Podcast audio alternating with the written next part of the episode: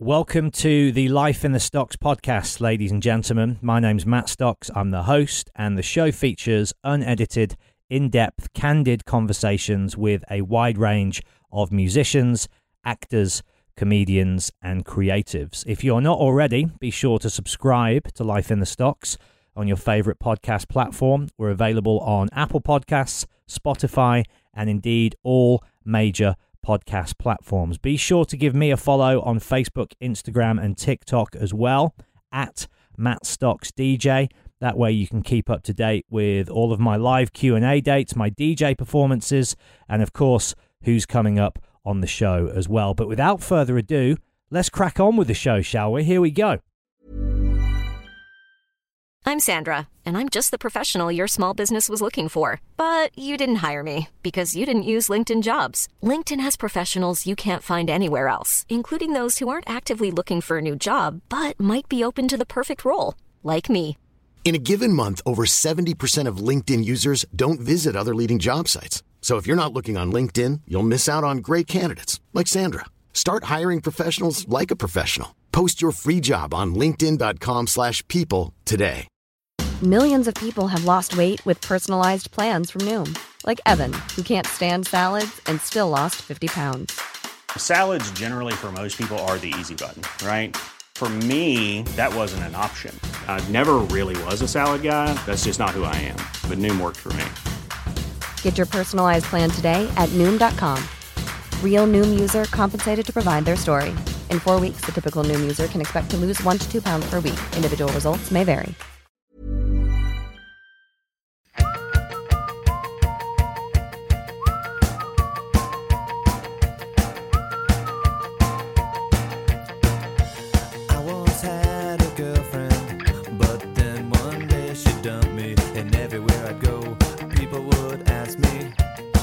Where she was. I don't wanna talk about her. Someone always asks about her. So I tell them all my girlfriend's dead. We have visual Can you hear me? and we have audio. Okay. Yes. Happy New Year to you, mate. Happy New Year, man. Good to see you. Good to see you. Uh, I got my dog over here, so he he's um he just kind of sit. He's pretty good at sitting right there, but if he bothers me, He's out. you hear something, you sit. Be good boy. Where are you now, Joe? Is this a purpose built little radio room for your live from Hollywood podcasts and other things? This is um my uh like office, and then I record stuff here, and it's a little uh, picture of a house with uh it's on the beach, and it has a little call it the uh, crow's nest or a widow's walk or whatever they call it. Yeah, yeah. Like, the- like a chimney top. with windows. yeah, chimney with windows, and then it's a, there's a staircase down there that that goes into the bedroom. Amazing. Hey, have you ever seen the Australian TV show Round the Twist? Have you heard of No. that?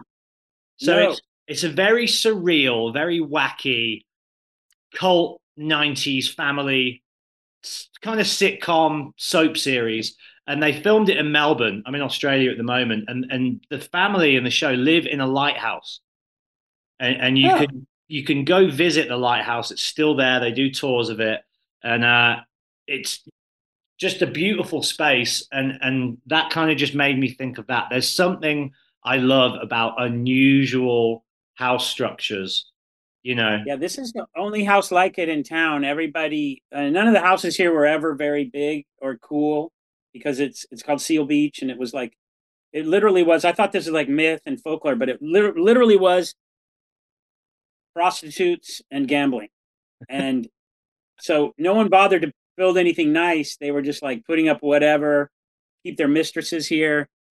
Um, and then uh, in Long Beach, have pretty nice homes. Every um, most of the homes are pretty nice. The older ones here, they don't have any old nice homes, but they this one somehow bucked the trend in its old 1930s home, and and uh, it's it's unique. It's not a, it's not big, but it's it's uh it's unique at least. And what made you want to move to the home of prostitution and gambling? Well, I grew up in the in the home of prostitution and gambling, so Right, this is you this were is me already moving there. away from. Wait, I, I moved to Hollywood and I did that whole thing. Uh, my wife and I lived there for well, I lived there for twenty something years, and then we got married and stayed up there, and then and then uh, like many people, you move, you move, you move to Orange County, or you just move away from the the big city. It's this cluster. It's just so congested there now. You just cannot move around. So back here where the family is. Well, please give Sandra my love. And I wanted to just say at the start what a lovely afternoon I had with you two in Belize on the cruise. Um, I've done that cruise a few times, and this year's one was especially special and memorable and, and wonderful for me. Uh, and that day was a, a, real highlight, and you guys were so nice, and it was just a, a wonderful afternoon. So bless you. Well, we have we have the same feeling. So I, when I, I, my wife wanted me to do a bunch of stuff just now, and I go, I've got to do this podcast. She goes, podcast, you got to help me with this and that. And I told her, I go, it's Matt Stocks. She goes, okay, fine. Go ahead. yeah. Uh, and it was her birthday just the other day, right? Did you have a nice time? Yeah, Wednesday we went to this, went back up to Hollywood and went to a nice Italian restaurant up there, and um, then tomorrow she's having her big party, so that's that's what I'm supposed to be helping with. But Love it. She, there's nothing left to do. well, it's been a very busy time of year for you guys since the cruise. Um, obviously, I saw you got up on stage with Steve Martin and Martin Short in Las Vegas, as you do. Um, very, yeah. Very quickly, tell me about that. What happened there? I just saw a picture on your Instagram and was like, "There's Joe living, living the dream." yeah, it was. Um, we went out there to see that. We had bought those tickets, uh, you know, I, I got those tickets for my for Christmas last year. Right. 2022 Christmas. And they they were very far ahead of time and then they were canceled because one of them got covid and then um, they made it in december. So we just had to drive out to vegas which is only about five hours you know uh, you know including stops from where we live. And and we went to um, so we went out just to see that. And we were in the um, audience and then they asked for volunteers and my wife just grabs my hand and starts going this guy this guy. Yeah. And so they picked me and um, went up and uh, did uh, it was like a three amigos they put mexican hats on us and right we did a three amigos uh, dance and it was pretty thrilling you know um, kind of iconic but, really or not kind of very iconic yeah it just it was it was pretty thrilling and then when we were walking off the stage the piano player came up and said, "Hey, I'm a am a friend of Josh Freese's. I'm a, uh, um, a big fan of the Vandals." Uh, when they when they asked me what I did for a living, I didn't know what to say because I do I have like eight jobs. Mm-hmm. So I, I don't know what to say to Steve Martin when he asked me what I do for a living. I better have something good. And um, I was like, I don't know. I'm a TV producer. I'm managing Sublime, which is something you know that's just now public and stuff like that. Um, I uh, and the Vandals. I mean, and so, but right when he said, "What do you do for a living?" people in the audience shouted out, "The Vandals!" Amazing. So, so there, well, I was going to ask if there was crossover there. So there were a few Vandals fans in attendance. there were a few Vandals fans in the audience, and then um, I said, so I just said I play bass in a band called the Vandals. You know, that was my that's my occupation, and then um, uh, then later I emailed the um, keyboard player who said he was friends with Josh, and um, I told him this story. I'll tell you this story too. Please. Uh, when I was 12 years old, I begged my brother to um, take me to see Steve Martin at the Golden Bear, which was a, a, concert venue in Huntington Beach, which is one beach south of Seal Beach, where I'm sitting right now. And then uh, they had concerts there. And Steve Martin was this. So this is 1975. Steve Martin was on the Johnny Carson show quite a bit and I used to watch him, and I just go, "You got to, you got to take me to see this guy. Right. It's hilarious." So he took me, and then we saw the show, and it was so funny. Um, you know, our faces are just hurting. And then they said, "You can stay for the second show if you want." So we stayed for the second show, and we moved up to the front. So now I'm in like front tables, and I'm 12, and I'm just like staring at this guy, and um, probably making him uncomfortable. But um, are you like the only kid in the audience, pretty much? Oh yeah, for sure. Yeah, not even close. There's no there's no other kids. Um, and then I mean by this time it's like you know the show starts at 11 p.m. You know it's there's no nobody young, nobody old, nobody young. Um, so uh, at the end of the show, he's he tells his big zinger of a joke. I forgot what it was, but it's you know the the closer. Everyone's going nuts, and then he starts dancing around doing these little dances. Goes up the steps to the um, backstage area, and then uh, people are just going nuts. They want more. And then he turns around and he just goes, "Wait a stop! Everybody stop! Everybody stop! Shut up!" He gets everybody to to shut up. Complete silence. Starts creeping down the staircase. Going, How old are you? And he points at me. I go, I'm 12. And he goes, Oh my, I'm so sorry. I had no idea. We have a 12 year old in this audience the whole time. That is terrible. Um, okay, I have a joke for you. 12 years old. Um, okay, here it goes. There's these two lesbians, and they walk into a bar, and then everybody just goes crazy again. Ah, and then he climbs up the stairs and he leaves. So I've been, I've been, I've been carrying that with me for you know my whole life of like one of the big thrills of, uh, uh, and always wanted to, uh, you know, talk to Steve Martin about it, but I never met him. But uh, you know, I got to t- tell his keyboard player, tell him that guy that was on stage with them is the same guy from 1975. If he remembers it or not, I don't know. But I, I got that off my chest. Amazing. So it was a great That's- night for many reasons.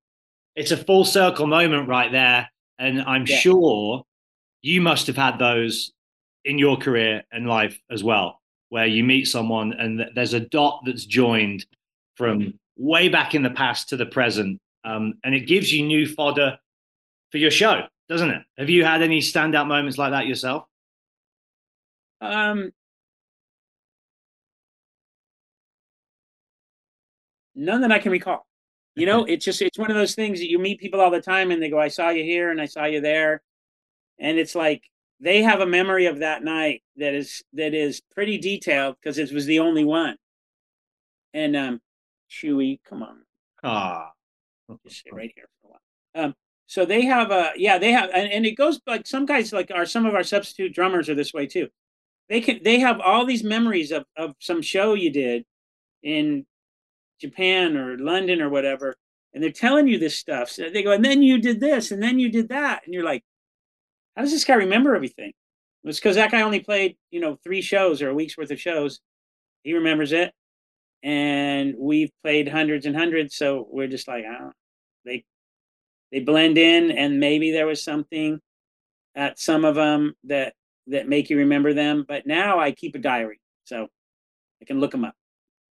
Well, there's so much that I want to try and talk to you about today, Joe, because you are a, a regular Renaissance man with your finger in many pies, as you alluded to with your Steve Martin anecdote there. Um, Mhm. Going back to, you mentioned you threw Orange County in the mix a moment ago. Going back to the 80s there, that time, that place, that punk scene. Because the Vandals in the 80s was obviously, you know, different incarnation you had the country thing going on. I love that record, by the way. Um, Yeah. there's that song Susanville. Tell me, am I wrong? Is that basically the Beatles? Um, falling, falling, and she keeps calling me back again. It's basically the melody to that, isn't it? Um, I've just seen her face, or I've just seen her. It's a song off Help. Yeah, I would say uh, you could be right, but um, it was written by someone who doesn't really like the Beatles and doesn't listen to the Beatles, Right. and uh, so it would have to be really subconscious because that person was me. Now, the reason why I don't like the Beatles is um, uh, too much overexposure to the Beatles in Right. my life. right. It's too much, too much. Everybody loves the Beatles. I mean, you get into punk rock, you you get into it because you're trying to be different, and you're so annoyed by the Beatles. And then MTV comes, and it's all they talk about. MTV was like every news break was uh, further news on the Beatles reuniting, and everything was about the Beatles, a, a possible Beatles reuniting. And I'm like, I don't care. I don't want to hear about it. And um, I don't like the people at my school that worship the Beatles um, with their Beatles T-shirts and their Beatles books. So the Beatles were still a cultural lingering specter, even in the 80s. Yeah, it was. Well, you know, it was. Um, there were the solo stuff was still going, and I thought the solo stuff was good. I mean, George Harrison, Ringo Starr, and especially uh, Ram by Paul McCartney. That was one of my favorite albums of all time, and I got into that stuff. But I I, I was so burned out on the on the Beatles because it was just, you know, everyone just like now people are a little more sophisticated. They don't pine over bands getting back together. You couldn't tease anybody with a news story about the Smiths getting back together or something like you could back then. The Beatles, like what? Wait, there's news about the Beatles? Yes, there's more news about the Beatles getting back together. S- evidently, you know, and they got some new little clue that's coming, yeah. and it really um, uh, it, it graded me. And uh, but then when I started, you know, as a serious bassist, you start learning Beatles songs, and of course you you see the the genius in them uh, mm. after you try to learn.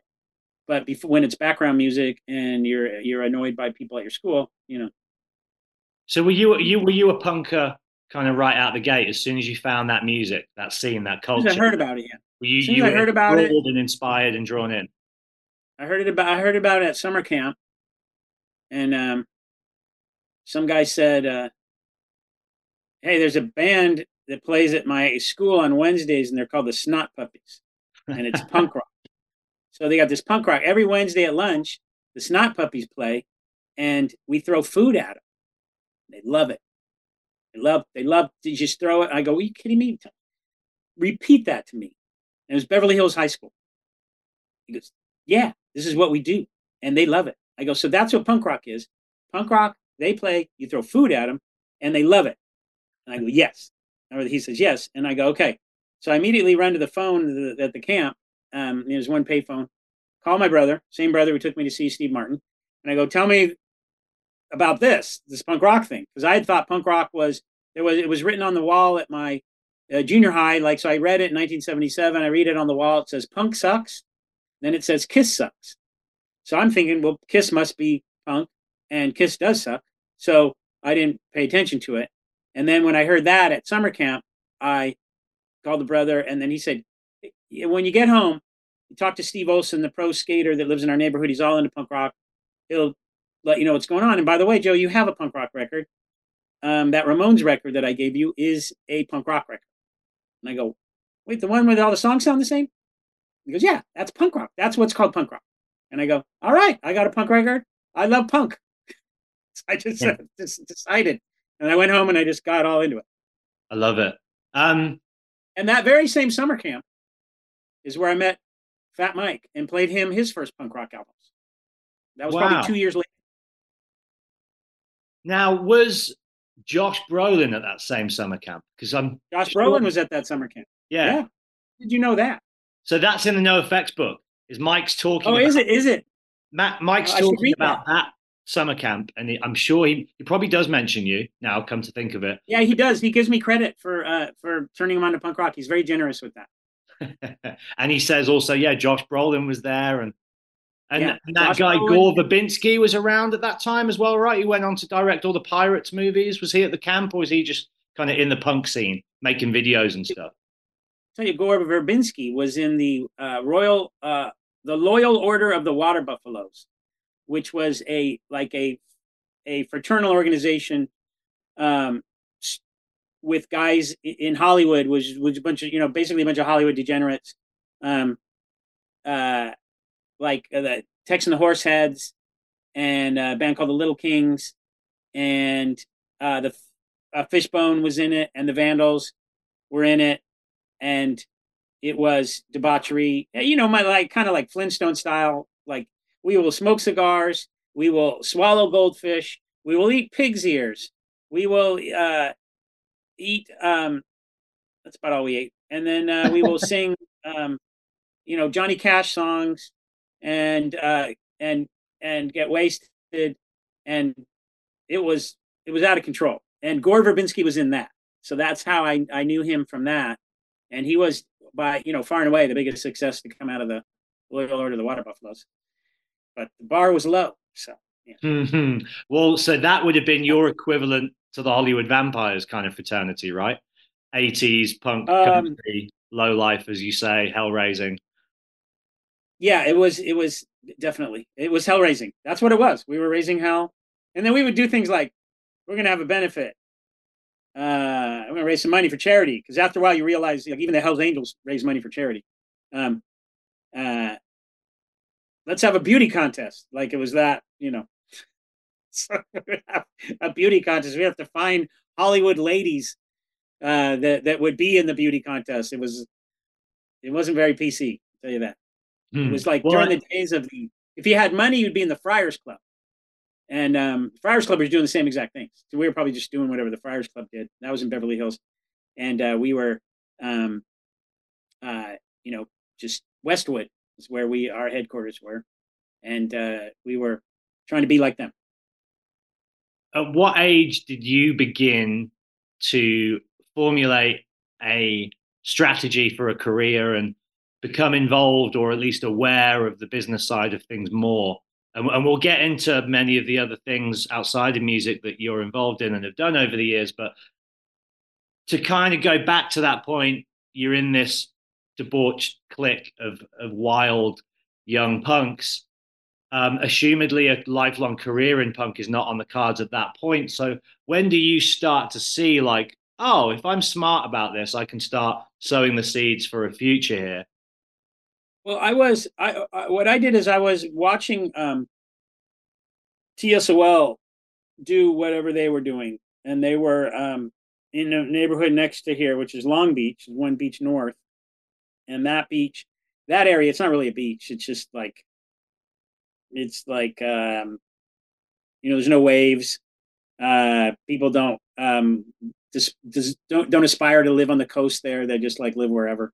So the um, people would disagree with that, but that's you know my view of it. It's like um, uh, uh, so in Long Beach, it's a little grittier than than where I grew up, and so that's where TSOL was headquartered. Two guys from Huntington Beach, two guys from Long Beach, and um, I got messed up with them uh, pretty early on, and I was like the drum roadie. We didn't know drum tech. We didn't know that word back then, but um, basically drum tech. And then Todd Barnes was always trying to get me in a band, and he's the one that put me together with the Vandals. Um, so when they did it, when they did an EP, I thought that was glorious. They had an EP on Posh Boy Records, then they had their LP on um, Frontier Records. So when the Vandals got going, I thought we'd just do exactly the same thing. So I had this illusion that you just it's pretty easy, and um, and we did get an EP out. We got an EP out on Epitaph, um, which the first record besides the Bad Religion record on Epitaph, and then and that was easy. And then it got on the radio and then it got played, and so then right away it just seemed like oh this is we're just you know TSOL is great, but they don't even have a radio hit. We had a radio hit, and then we What put out another record. you guys? Urban Struggle. Yeah. And then we put out another record, and then we had another radio hit. So we had two radio hits in the row. And in those days, if you had a radio hit on KROQ, it would be like, um, uh, that's all. It's that's all, it's not really going to go anywhere else. It's like maybe San Francisco would play it, San Diego would play it. The rest of the country would just lucky to get college airplay. So now, if you got if you got a, a hit on KROQ, it goes all over the world and it goes all over the um, the, the country at least. And back then, um, it didn't. So it was a little bit humbling, you know, because you would go on tour and then, you know, some markets you'd be big, some markets you'd be nothing. And then you, so it kind of go like this. And I'm about um, 18 or 19 at this time. Wow. And then, um, and then, you know, after a while, I think our third record came out and they did choose a single for it on the, on the radio. And it was from that country record but we had to put that country record out because um, our guitar player he was just kind of you know evolving and he was over the whole punk rock thing and um, he didn't want to uh, he just didn't want to play the same old punk rock and he wanted to play some stuff that seemed like it sounded like gang of four and i'm like i don't think our singer can do that you know um, i don't think we can pull it off i don't think we can pull that off so we had a compromise i go what about these cowboy songs that we all love like this urban struggle and we just kind of we write more songs like that. Would that are you amenable to that? And he goes, yeah, I'll do that. You know, so we so that's why we made that a record that is is so country um, because it was kind of a compromise between musical styles. I love that Um, album. I think it's a great record. That was an interesting time, wasn't it? Because punk had kind of played out in some ways. It had gone Yeah, and then macho and kind of reductive and but I thought if if the radio would would would catch on to one of those country songs, um, and they're not that country. There's like cowpunk, you know. If they would catch on to one of those, I would. I thought that would take us somewhere, and because um, because I also thought they were good, and I got I go. I think we can do this, and I think we could be an alternative band with a career with with these songs. And then when the record came out, and um, our manager called me. Um, he was a kind of he was a guy that later would go on to manage the uh, Offspring and and um, and mastermind that whole you know uh, rocket to stardom. Uh, he um, he was a good guy, and he he he got the station to play one of the songs, but it was the song "Shiite Punk." It was Great the only song in there. That, there was not a, a, a- like a cowpunk song. It was just like in those days we got we got to throw every song on the, on there. We got to throw them all because we you know we just don't have as, that many songs, and we just gotta. gotta Doesn't it. that So- song appear on another Vandals album? Isn't it on another one? I'm sure it is. Well, there is one song that's on there. There's a song called "Lady Killer" on there that, that appears on another run. Um, Shiite Punk, I don't think does, um, but nothing that I can remember. But there was "Lady Killer." We had a uh, more of a like a more credible uh, DJ scratch version of "Lady Killer." The first one was fake because we didn't know how to do it, so we were like scratching up like across the grooves. And then the, for the second version of it, we got a real DJ. Um, so uh, they play Shiite Punk. And I go, okay, it's a good song. But that means they rejected our whole path that we were um, that we thought we could do with this version of the band. And then um, then the guitar player kind of drifted away because you know there wasn't he didn't like it. And then um, then we got Warren. All of a sudden we got Warren and we've got Josh Freese. And then after I'd already given up, then when we got those guys, then you're like, and I, I went to law school, and then there were major labels creeping around at that time, going, these guys, mainly Warren and Josh, me and Dave were there like, ah, these guys are, they're in the band. But look at Warren and Dave. I mean, look at Warren and Josh. Look at them. So then I think, well, you know, I don't know what goes on behind closed doors, but uh, people weren't having it. And so Warren and Josh, they put together a band um, with Warren and Josh and two other guys called Extra Large. And that band did get signed to a major label. And then we didn't care because Dave and I were like, you know, this is the Vandals, we're punk rock. You guys, everybody do whatever you want to do. And um, and then they played in that, that that did okay for a while. And then and then and then after a while it was just the Vandals were, you know, the chief band for all those guys. And then Josh started getting noticed by like uh, Suicidal and Infectious Grooves, and and then it became like, well, well, our drummer's always going to be in some other band. It looks like so. Um, you know, I just keep along with my other day job and stuff, and then, uh, but it's then when Green Day and Offspring blow up in like ninety six, like it was ninety four, and then by the time it was 96 like uh, our phone was ringing off the hook for tours and merchandise deals and because of green day and the offspring mainly the offspring and um and rancid and NoFX, you know the whole punk rock's blowing up and then we Mhm. get the same agent that offspring and NoFX have stormy shepherd and then it's just like all right let's uh let's make this a full-time thing for a while so we did we made it a full-time thing for at least 10 years and we had a great time and we did a lot of warp tour shows You rode that wave, uh, didn't you? You rode that wave. yeah, we rode that wave. We're in the tour buses. We're out in Europe two, three times a year. We're in Australia all the time, um, Japan, and we did it all. And then, um, then uh, I think when it when that period ended, it was because we played for the troops in in uh, in Iraq, and at that point, all the European concert promoters started boycotting us uh, because they thought I don't know. I guess they thought we were running around and, and um, shooting children or something, um, eating babies. Um, so that we were boycotted in Europe, and that was a big part of our our our business out there. We couldn't go there anymore. Um, so we uh, uh, we kind of just at that point we're like, let's make this a real part time thing because it's you know we just lost half our business, and I don't feel like starting it over again. You know, so um, and everybody was fine with that. And then you know let Josh go do whatever he's going to do. Warren was out touring with No Doubt. Um, as uh, I know with uh, Gwen Stefani, he was a musical director for Gwen Stefani's tour, and um, everybody's just doing their thing, and that's kind of the way it is now. Everyone just does their thing. There's Even Chewy. there's again um, so many little facets to that timeline you've just laid out. First of all, without going too far back, you, Dave, Warren, Josh, such distinct, unique, really kind of you know disparate individuals. Um, it comes together to create this incredible whole. Um, Dave, first of all, how do you and Dave connect? What's that guy's story? Where does he come from? Because he is one of the most just punk. He seems to just not care about anything. I don't know if I misread that when I see him on stage, but he is just like whatever, dude. And I love that attitude Yeah. about him. It, you could Yeah, not get yeah. more punk than that to me. And you can't even say you kind of nailed it. And it's not like he's like he doesn't care. Like you're lucky I'm here. Honestly, he believes uh, you're suffering because I'm here. I mean, that's really what he's. For some reason, you know, I ended up here, and you have to listen to it. I'll make it as short as possible. I don't like it. You don't like it. Let's get this over with. Yeah. That's his attitude. Um, and also, so punk rock. You know, our, our main problems with him is he's so punk rock. He doesn't want to do anything. He doesn't want to do anything that might make money. It's uh, something that might appear like you're trying. Like that's not punk.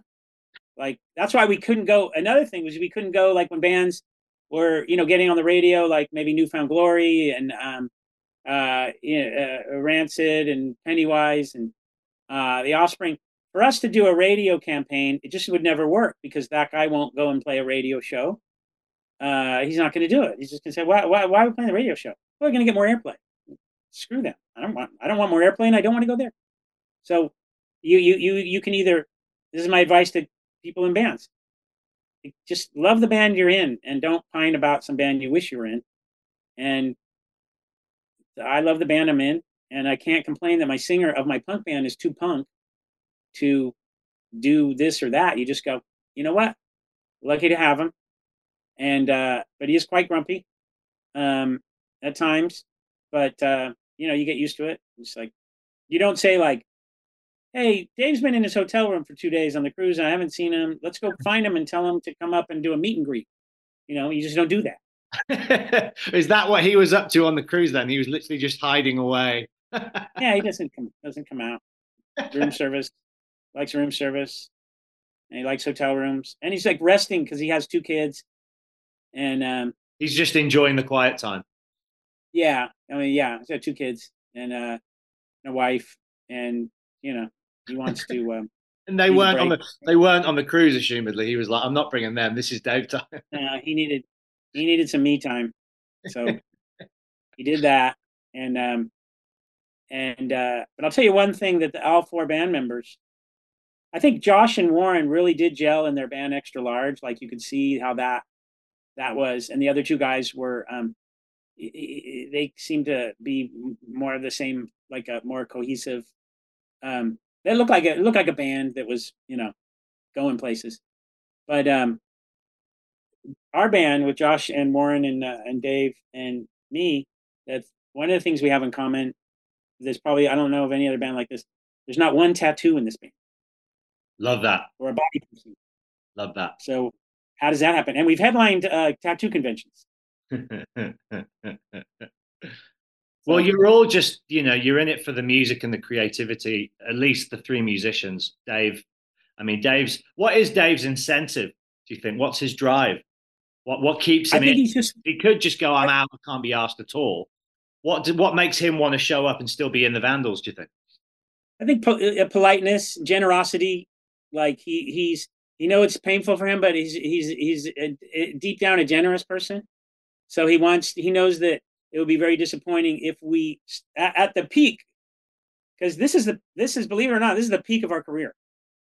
Our offers that we get to play shows are um like I would say ten times what they were in 1990 in the 1990s 10 times Well So- deserved. Well deserved. It- thank you um, it's like a it's like a pyramid scheme at a certain point you get to the top of the pyramid and you're getting this big paycheck, and there's like a lot of bands at the bottom are really good, and they're not getting anything. You know, that used to be us. Now we're up here. Yeah. Um, so uh, he knows that that would be very uh, uh, that wouldn't be a very uh, bro thing to do to his friends, and we're all friends. You know, so he he so he's just kind of taking one for the team and going, but you can't push him too far, and uh, so we don't. And and then uh, you know I work, and sometimes I get really busy uh, with the TV business. I get really busy. I can't do any shows either, so uh, it, it works. And um, so basically, yeah, he's just he's just being a friend to play, even though he's got so much anxiety about. It's hard to be the front man. Have you ever been a front man? Well, I'm kind of my own front man, you know, a DJ and host, and everything I do is a solitary quest. So I do understand that notion of you're putting yourself out there, Yeah. especially in this Yeah. new world of social media, internet forum, critique, exposure, all of that. It's very easy Yeah. nowadays for anyone who is on any form of public platform to just take flack for anything they say or do. Um, and it is exhausting and it can feel, if you're slightly shy or, you know, Yeah. sensitive, it can feel like a personal attack on you because you're the one who's front and center out in the front line. You know? Yeah, it's not. I mean, I'm over. I'm back. I don't even. I'm not even know what he's going through out there. I'm just back there playing. You know, Warren's doing his thing. He's got the uh, a different kind of job, and and um, so everybody is just uh, tries to be understanding of it. You know, because there's not that much at stake. Um, but every year it gets to be like a little like just more, you know, my bigger shows, uh, more money. Um, I love it. But it- Well, how much do you think doing- now with with Josh being in the Foo Fighters, like that must already? Are you seeing an influx of streaming numbers and like social media follows, like because that data now is readily available? Do you think people are joining the dots and going, "Who is this guy? What's his backstory? Where's he come from?" Um, I would say it's been pretty flat in there. Like I haven't noticed a, a, a- but but when we um, it- his Instagram goes up, and then um, I think we get a lot more activity, a lot more comments on things because um, you know people are are a little, and then people think he's not in the band anymore. And then we just played two shows with him a couple weeks ago, and then that gets a bunch of people talking like, oh, oh, he's still in the Vandals. You know, it's like this guy's always been in some other band. I mean, we shared him with with with Sting for years. Guns and Roses, Devo, yeah, like, the Guns and. Roses. Guns N' Roses was the best because they never played, but he would just he had to show up from 10 p.m. to 4 a.m. and work on the Chinese Democracy album, and um and but he could always get time off to do Vandal shows because it was just like on a weekend or something, and and uh, so he we always could count on him during the Guns N' Roses time. Um, then Sting and um, uh, Sublime with Rome, did that, and that was you know he'd be gone, and and uh, now uh, he's gone. But it, to me, the Foo Fighters is kind of like his forever home. He belongs there, and uh, you know we'll only be able to share him with the Foo Fighters, I think, for uh, pretty much the rest of his uh, career. Yeah, So I mean, what a great gig for him, so well deserved. And I saw him play on Halloween night last year at the Hollywood Bowl with Danny Elfman. Um, after straight Oh, yeah. Off, coming straight off the Kiss cruise, funnily enough, I'd just done the Kiss cruise, same Sixthman company, same boat, everything. Yeah. And um, got, but it was Miami, uh, no, it was Los Angeles to Mexico that way and back. And yeah, went to see him play. It was the first time I'd ever seen him play live, and just hearing that thunderous sound that he created within that group in that setting on that night, it was so special. And I, I saw it. You know, obviously I knew the guy was good. How can you not? But seeing him in that setting that night, I was like, yeah, this guy's really good.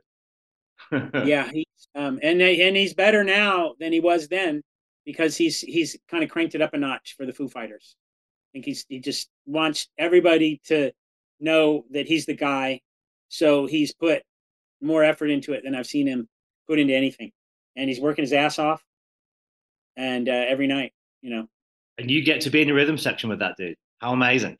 It- it- yeah, Or it- he it- gets to it- be in the rhythm section with you. yeah, he, he's he's very grateful.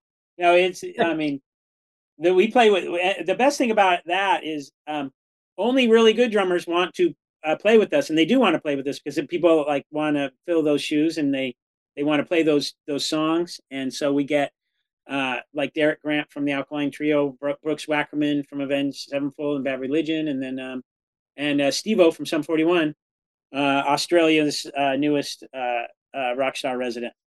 Amazing. So, um, I think he's going to be with us in Japan. Love it. I saw Brooks with you in the UK at Slam Dunk. Uh, so that was okay. Yeah, yeah, yeah.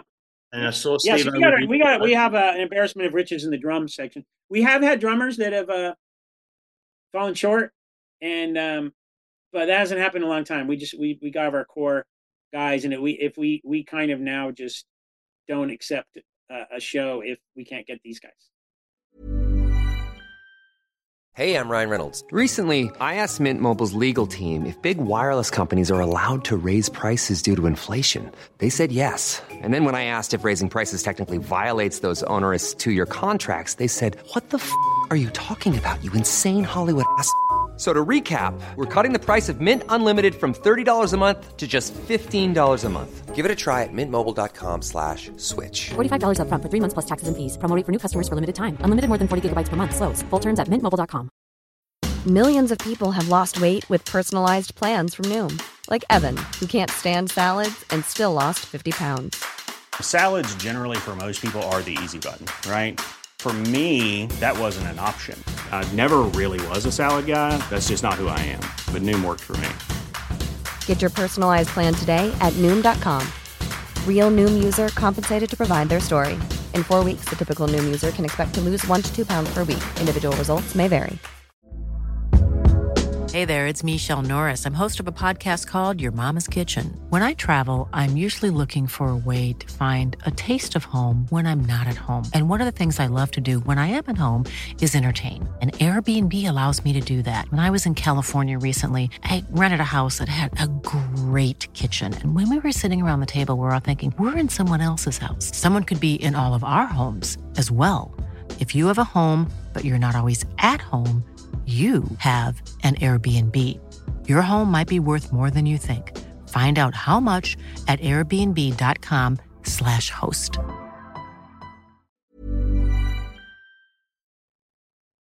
Now tell me about Warren because that guy, he's been on the show. Um, he on the boat with the hot tub moment was that was the crowning moment of the cruise for me.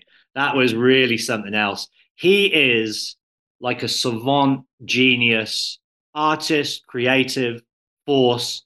What a unique and brilliant man. Um, must be a trip being in a band with someone like that. Where do you two first meet and, and connect? Um, well, I first saw him when uh, there was a place called Meadowlark uh, Country Club that was having punk shows. They were like in the um, in the eighties. Uh, they were um, just one of the venues that was around Huntington Beach that shows were happening, and it was a kind of a dark time for punk rock. Twenty one and over shows, which is never good. And um, he was there playing with a band called um, it was either it was Doggy Style or Double Freak. I think this might have been Double Freak because he was in these simultaneous bands. And um, the first guy I ever saw play with a wireless guitar. And um, I walk in the club and that band is playing, and this guy is playing, but he's he's on top of a cocktail table, and there's like a couple that looks like they're on a date, and they have to endure Warren standing on their little round, yeah, little round cocktail table. He's up there going doing his thing, wearing a dinosaur outfit. so, I mean, and this is back in the time when you couldn't just go buy a dinosaur a- a- outfit on Amazon back then. Is one his mom made, and so um, this is what I'm seeing, and immediately I go, "We need that guy in our band," and uh, eventually we got. Him. Amazing. And we had him as a as a uh, we had two guitarists for a while, and our other guitar guitarist Jan, who founded the band, um, they overlapped for a while, and then he went off and uh, has a career in a government agency that I'm not supposed to mention. Um, but uh, uh, and then Warren, you know, was just right there. And was but he, he, he uh, brilliant, and he's the funniest guy I've ever I've ever I've ever met. Like you, you if you ride in a van with him just from the like the hotel to the airport, it's gonna like you want to write down these things he's saying, and I do write them down. I just write them down on my phone. I'm like, oh, the guy is, is is a genius, and he keeps saying the funniest things I've ever heard in my life. So that's you know you can't beat that. Does he crash? Like, because he, ex- you know, expresses himself. Oh yeah, He expresses himself wholeheartedly Yeah. so much of the time, but there must come those Yeah. moments when it's like a sugar low, like, woo. Yeah, and you got to we got to be careful. Like sometimes it'll be a triumph of a show. You know, sometimes he's going all out and he's not. He's, none of it's planned. So some of them fall flat. Some of them are like, all right, this one didn't work. But when they work, you know, it's like a high, and then people are going crazy. And I might say to them, hey, let's go out and uh, go to the merch table and, and talk to people. And you got to be careful. And you think like, oh, this guy's on fire. Yeah, how could he not want to talk to the people after that? But he, if he has a crash, you're not going anywhere. Just not, nowhere. He's going down. And uh, so, yeah, very, very, very uh, good question. He crashes. And he obviously in the producing seat as well has done so much with the Vandals and outside. Did you two start Kung Fu together? Um, or was Yeah. it more, more your thing and you just bring him in to produce all the albums? How did, how did that start- begin? we started as a. Uh, I, I didn't really know how this would work, so we thought like I thought, well, he'll produce the records, I'll do the business, and then um, partnership. yeah. But then what I realized is like, you can't have the same producer produce all the. You can't sign bands to your label and say, and by the way, here's your producer. So that worked for like, you know, Assorted Jelly Beans, and then the Ataris and the Vandals. But then we started signing other bands, and they want their own producer. So there wasn't really anything for him to do. He's not an office guy. Um, so I just did most of it, and then he has a percentage of it, and um, and he didn't have to do anything. Legendary deal for Warren then. Yeah. Good enough. And then we sold it in 2017. We sold it to Cleopatra Records. Right, I didn't know that.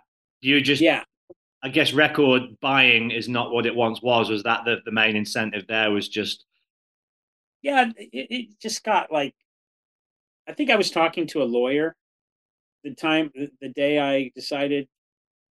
I was talking to someone in a band that was on our Warped Tour uh, compilation that we did, the Warped Tour DVD that we released. I was talking to one band member and a law their lawyer back and forth about some concern. And I decided at that moment I need to get out of the music business. I got to sell this label because these people are just people you don't want to deal with. You know, they're just awful. So I um went, so I decided at that moment I'm going to go back to television where I never met people like this. Hmm. And um and then it took a while because then Napster and all that CD burning. I had to build the label up mainly by um uh increasing uh, income from vinyl. So when vinyl saved us, could put out a lot of vinyl, a lot of different um, uh, incarnations of things, and then the label was valuable enough to sell.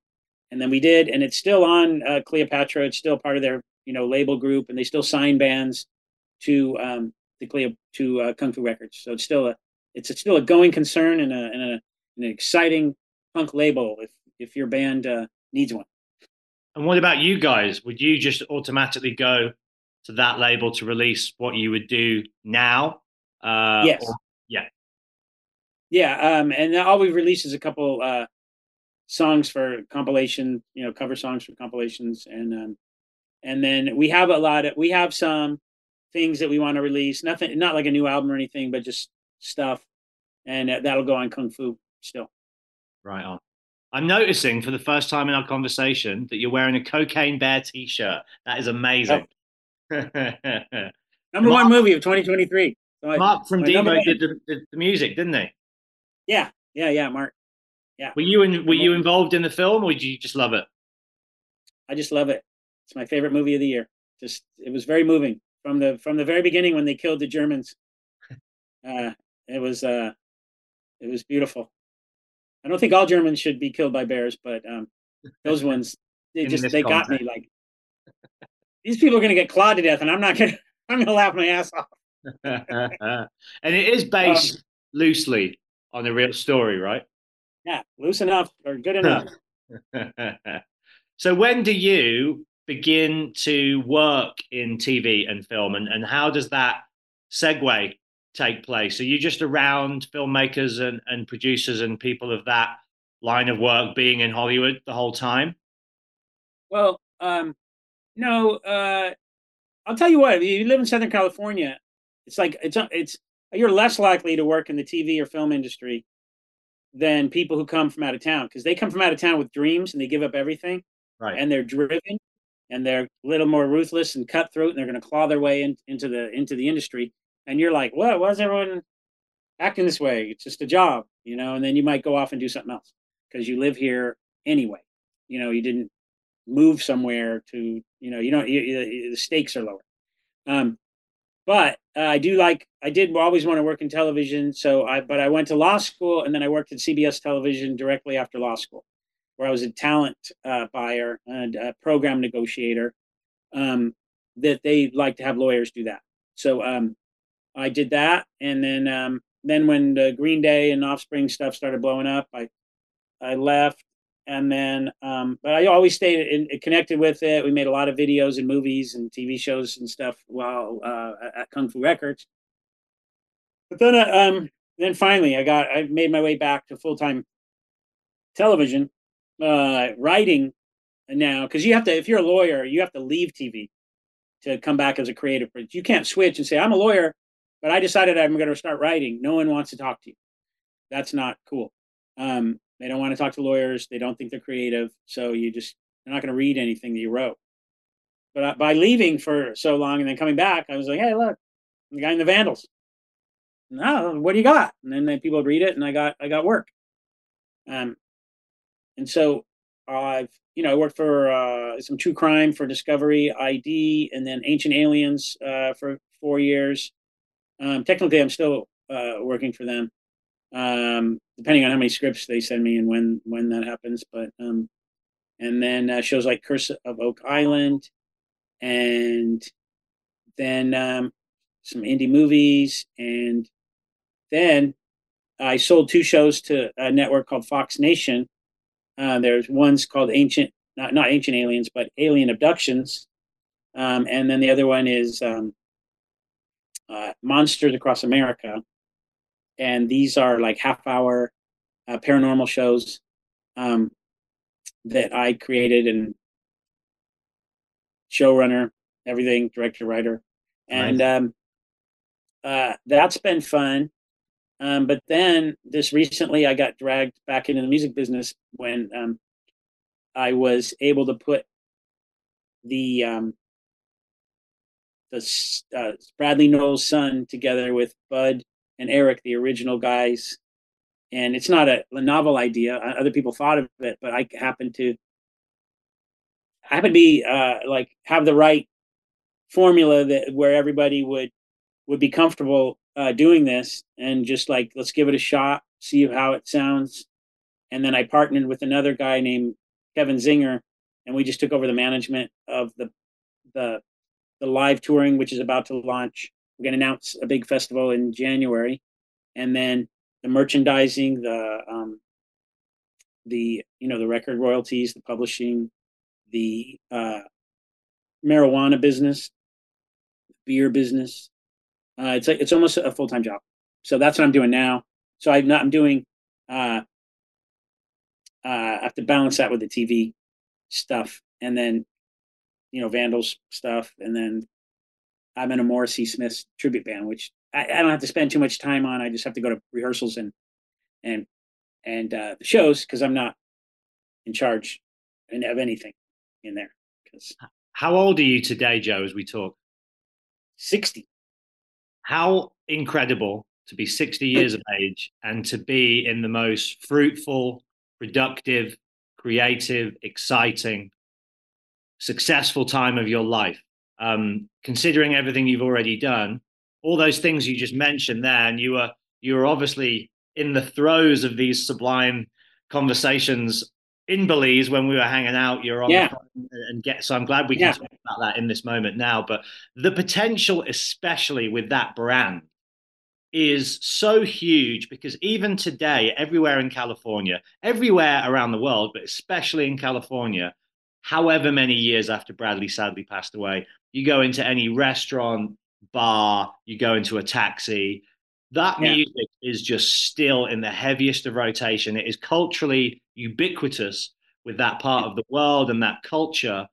And obviously, you know, Sublime with Rome has done good things. I toured with them actually in the UK, and and Rome did a great job of, of bringing Yeah. it forward. But to bring it full circle with Bradley's son, um, and as you say, with branding, kind of merchandise opportunities as well as the live stuff and the publishing, all of that. I mean, it's it's a pretty exciting thing to be sat on, um, and I feel like people, because it is Bradley's son, will really embrace it. And you know, Yes, I think people are very, very happy. We did one show, um, like a benefit where they played like eight songs, a benefit for HR from Bad Brains, at a small uh, club in LA, and um, just kind of see if they like playing with each other. Turns out they like it, and so we're going. We're going. You know, going to festivals. See, see, go to the next step. And uh, I, I've known, you know, I knew Bradley. Uh, I knew his dad. Uh, I still know his dad. Um, I knew all these people, but um, you know, they always had all these other people to work with them and and do stuff. And then it just kind of came my way. When it came my way through Eric, um, I I just kind of everything just worked. It was like it was destiny. So easy. You want to do this? Yeah. Do you want to do this? Yeah. How about this? Yeah. This giant festival. Do you want them? Yes. Uh, you know the the the everything is um, very easy with these guys, I, and they've placed their trust in me and Kevin, and um, like very, I'm very grateful because it is a big it is a big deal, and they completely put their trust in us, and uh, things like they're like, remember Josh telling me like, he he, he like did a like a some a FaceTime or something or a picture from Target. Look at this. You know, look at the wall. It's the Beatles, it's the Rolling Stones, it's Nirvana and Sublime. That's it. And that's like what they're featuring. And uh, yeah, we were just like mind blowing then. And then that, then that, that was before I became kind of in charge of this stuff. And I look at the numbers and I look at what's going on here, and it's like it's it's. I, I just got the biggest order from H and M uh, department stores of any T-shirt thing I've ever heard of. I've never. I mean, I'm in the Vandals. You know, just you know, it's such a baby thing now that I see the the real world out there. And- what's the phrase? Fuck you, money. There's that phrase. Like, One of the yeah, one of the yes, definitely. One of the the manufacturer said um we were told that it was like between the Rolling Stones and Sublime in the U.S. is like number one and number two for merchandise sales. And then we we we, we you know we were kind of like, should we say that to people? I don't know. It seems like it's probably fake. And then we went to the company and we, and they showed us the numbers. And he said, there's three bands, and um, yeah, it's the Stones and um, the uh, uh, and Sublime and one other band. They didn't tell us that band, but I assume it's the Vandals. So. But yeah, I mean, this is like everywhere you go. So it's uh,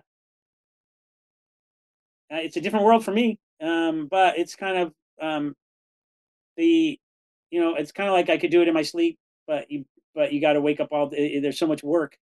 Uh, you you really, it's weird. You got to do it. Someone's got to do this stuff. Who's who's going to get the hotels for the uh, or not the hotels the uh, that rent the homes for the big festival? Like, I got to rent four homes. Oh my god! So, you know, just stuff like that. I'm like, I got to rent four homes. Wait a second. The Vandals played this festival, and we got one hotel room for the singer. Like, I got to got four room, uh, four uh, uh, homes. Um, uh, who's going to do that? Oh yeah, I got to do that. well, let's be real as well. Um, you know, they're a real deal band with real deal, not rock star, but you know, they're wild. You know, I don't know what Bradley's son's like, but you know, Sublime are notorious for being the Yeah. real deal. And so you have Well, Brad, Bradley's that- son is um, Bradley's son is sober, thank God, and um, the other two guys are um, you know there's two I mean, there's two different personalities. There's Bud, who is um, his head is in the game. He he plays drums like he's never uh, quit. Um, and Eric is just that's the wild card. He's wild and um, keeps things interesting for you. yeah, it, it, it's it's part of my job just to Mhm. like, wait, what do you want to do now? Okay, I'll make that happen. Like, woo. Hey, you you mentioned this earlier, and I want to circle back to it because I think it's important. Uh, you talked about playing the shows for the troops um, around the Iraq War, and I guess you did it after then as well, and have done it since then. Um, I think with, with something like that, now I think if a band did that, it would be fine. We obviously live in a very different world now where um, there is less black and white kind of like you're a traitor to punk um, rejection of, of you know like what is essentially I think an honourable decision. Uh, I think that people who put their lives on the line to fight for their country aren't doing it for political reasons. Often they're people who are from broken families, working class backgrounds. It's their best opportunity of a life and a way out of the the shit show that they have to contend with at home. Like my dad joined the army when he was 16 because he would rather go and get shot at in Belfast than remain home in his situation. So, you know, it's, it's not easy for these people. And that is the understatement of, of the century. So, for a band like you guys to go out there who's so apolitical and, and just entertain and give them some relief and joy and something to distract them from the horrors of their day to day lives is a beautiful thing. And it's a shame that that got misconstrued and, and used ultimately against you guys. But God bless you for doing it, and God bless you for continuing to do it, despite the blowback from within the punk, you know, police community. Yeah, the, uh, it was the squats, the squats uh, circuit in um, in uh, Europe that went after us, and um, which was a shame because we played all the squats and we did we did that whole thing, and um, and uh, then they turned against us really fast. But when they did, and when it was all over, our uh, nobody regretted it. No, there there wasn't one moment where we said, "Wow, uh, what a mistake." Uh, I wish someone would have told us. It was like, screw those people. They will they will one day uh, be ashamed for you know choosing this reason to destroy our career and our label over there. We had to bankrupt Kung Fu Records in Europe, and Kung Fu Records used to bring three, uh, at least three punk bands over to Europe every year. So we were bringing, uh, you know, Audio Karate and Assorted Jelly Beans and um, the Ataris, Tsunami Bomb, um, uh, Apocalypse Hoboken, just like, you know, bands that probably few people have heard of. We're bringing them to Europe. We're, we're, we're, we're and then after that, nothing. So, okay, good, great. We're not doing that anymore. Um, and then uh, Dave was like, eh, shit, I didn't like going to Europe anyway. So um, he, he, didn't care. And then, and then right after that, after it all happened, we signed up and went to Afghanistan. And then we went to Frankfurt, um, played with the troops for the troops there, and just you know never regretted it. And now you've got Ed Sellers booking you. He's a good friend of mine. I love Ed. So yeah, Ed Sellers is great, and he um, yeah he just uh, he just asked us if we'd like to go to uh, England, and um, and uh, Dave said, so, "No, I'm all right." well, that's what I said. I go, "Why don't you uh, describe it, and I'll and I'll hand it to Dave and see if he's he's feeling it." Well, fingers crossed. Fingers crossed. Fingers crossed for Sublime over here soon as well. Um, the final big talking point I'd like to end on, Joe. Um, I love that you're a man of faith. There's few of you within the punk community. I love that you're also a business head and still a punk rocker. Um, it's I think rare that you can marry those two things authentically and successfully. Um, I heard Little Richard once talk about the deal that you make with yourself when you're in rock and roll and you believe in God, but you're doing, in some cases, the devil's work. Um, yeah. Do you have to marry those two in an active, conscious way? Does it become a natural partnership for you? Like, the, the three different lanes of spirituality and faith and, and business, and then the punk rock community, which obviously you still hold dear uh, and has you know raised you and, and, and given you this whole amazing life. How do you juggle all of those three things in a way that makes sense and is rewarding and enriching and inspiring?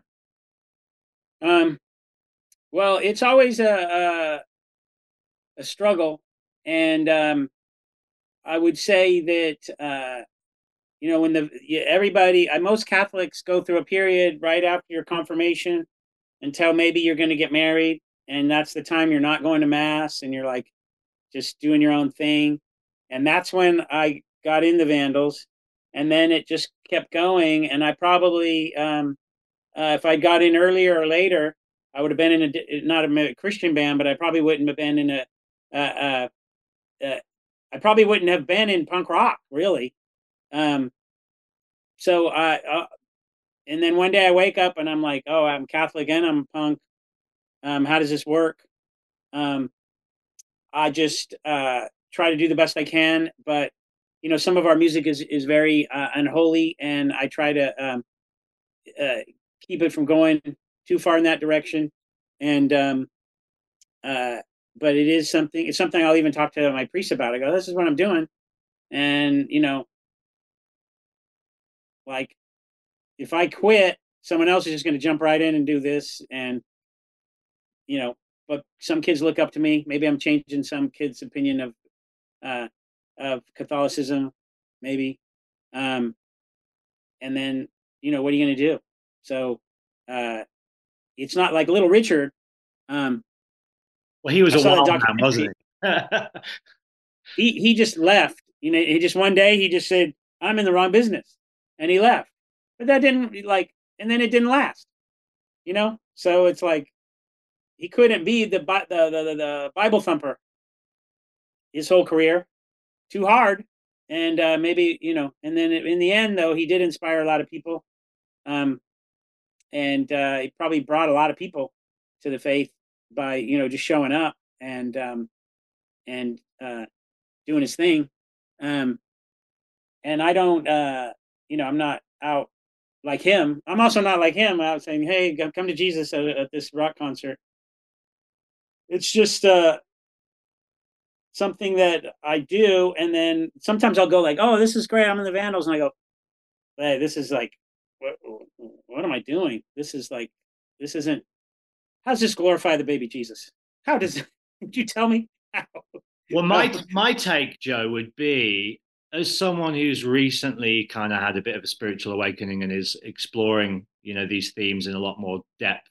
Um, for me, it's all about love and compassion and and joy and understanding and forgiveness and all of these things that bring us together. And that is exactly what music does. Uh, you know, whether it's slightly offensive or sarcastic or comedic or not, the ultimate aim is to bring people together and, and to help people heal and express you know love uh, and celebration of life and all of these things and the vandals absolutely do that in buckets and spades Thank you very much. And you will know um, from you know from uh, your English, right? English, English drinking songs, Irish drinking songs, they're filthy. So I just imagine how many, you know, uh, fine Priests. yeah Catholics, priests, Anglicans uh, are singing these Irish drinking songs all the time, and there's a time and a place for them. And that's kind of the way I feel about the Vandals music. There's a time and a place, and it's not for kids. And um, they get in it, eh, they find it, and they discover it. Uh, then they're just like me when I was, you know, discovering Doors records and Frank Zappa and David Bowie when I was little. Um, but uh, yeah, it's definitely a time and a place, and uh, not much different from the English drinking songs. Is is the way I uh, kind of rationalize it uh, to myself. I don't write songs with curse words in them, like, like with a rare exception here or there for effect. that always been Um, the case Pardon? has that always been the case Yes, like um, uh, but like a song like Anarchy Burger, say the F word in front of your mom. There's no, there's no other, um, there's no substitute for that. I mean, if you're, if we're talking about what that, that message of that song is, um, there's only one word that you're, that you're going to say in front of your mom where you are a true, uh, you know, quote unquote anarchist of the uh, early punk rock scene. So things like that, you know. But in general, I um always fighting for less uh, uh, filth, and just try to dig a little deeper and try a little harder to come up with something funny that doesn't resort to uh, the pee pee poo poo um, uh, filth. And and I think it takes a lot of um, effort, and it's, it's worth the effort. And so that's like something that I always tried to do, and uh, and so you know that's kind of the reason why I like the TV business. There's this like rule of all these things you can't say and can't do. I like working in that framework. well it forces you to get creative doesn't it when you are limited you have to think outside of the box I had a I had a show I was writing for where they told me, look, you know who watches our show? Uh, 52 year old African American women. And I go, okay, all right, thank you. I'm going to go back and I'm going to write something for 52 year old African American woman. And I did, and I had a blast doing it. You know, it's like, give me the rules and uh, and uh, make me work harder. Love it. And on a closing note, business and success uh, and punk rock, those two, I believe, should be uh, bed partners. I think that, you know, there's nothing in the punk rock rule book for me that says that you have to be playing squats with as small an audience as possible to keep it real. Um, I think the whole goal of punk is to be yourself, to be authentic, to, to represent integrity and, and betterment for the world.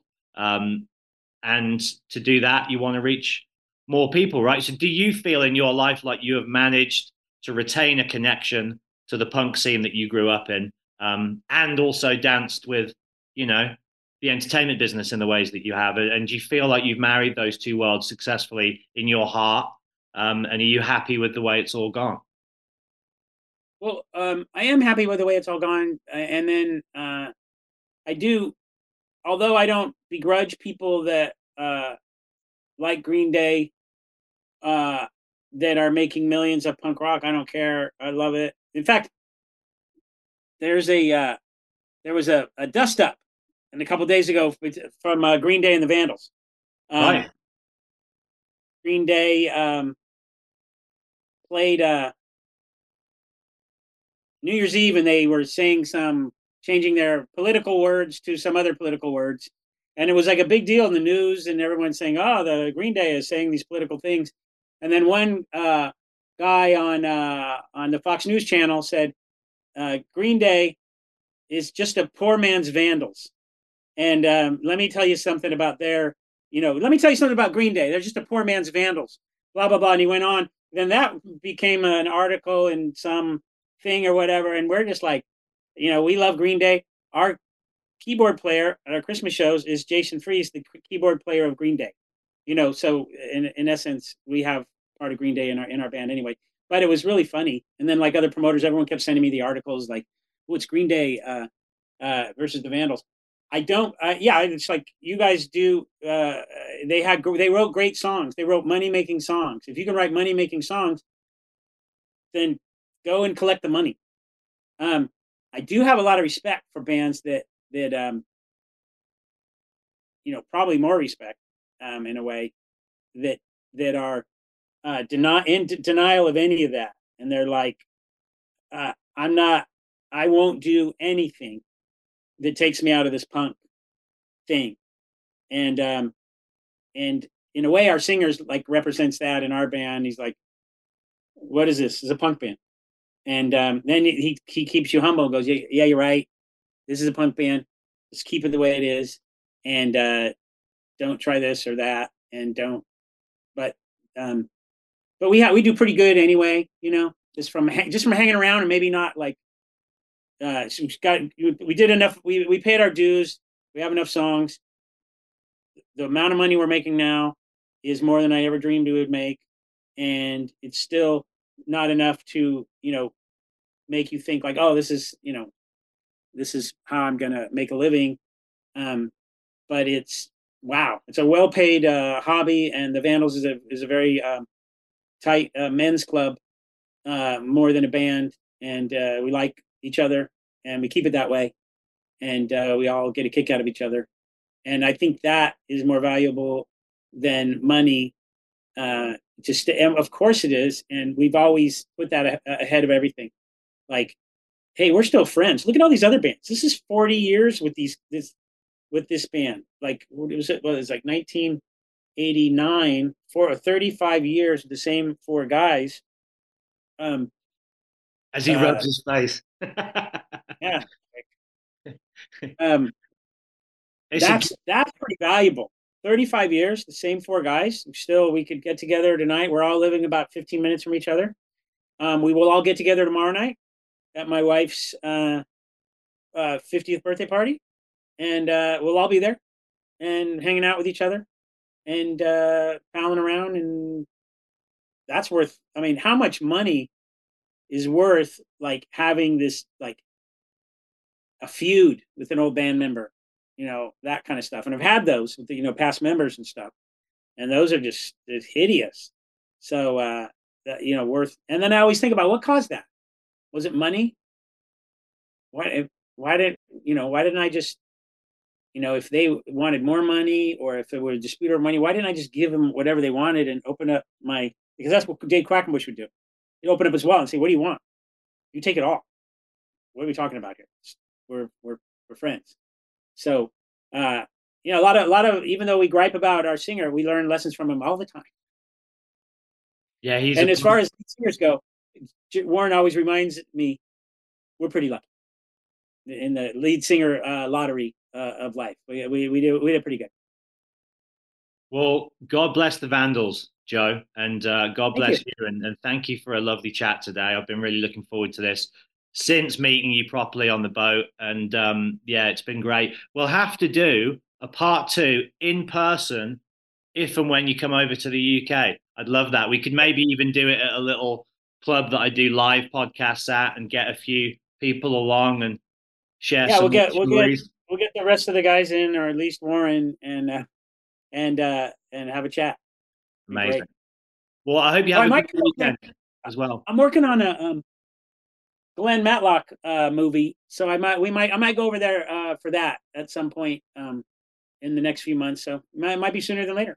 Great. Well, please let me know if you do. I actually did one of these live podcasts that I'm referring to with Glenn at this club that I have in mind about a year ago. Um, great guy. So yeah, if you are heading over that way, please let me know and we'll we'll meet up. It's possible. Okay. Well, thank you. Happy birthday to Sandra again. Have a great night tomorrow, all of you. And uh Thanks, Matt. till we next chat, dude. Thanks so much. Take care. And um yeah, see you real soon. Tonight I'm gonna have myself a real good time. I feel alive, ha, ha, ha. and the world turning inside out and floating around in Don't stop me now. Don't stop me. I'm having a good time.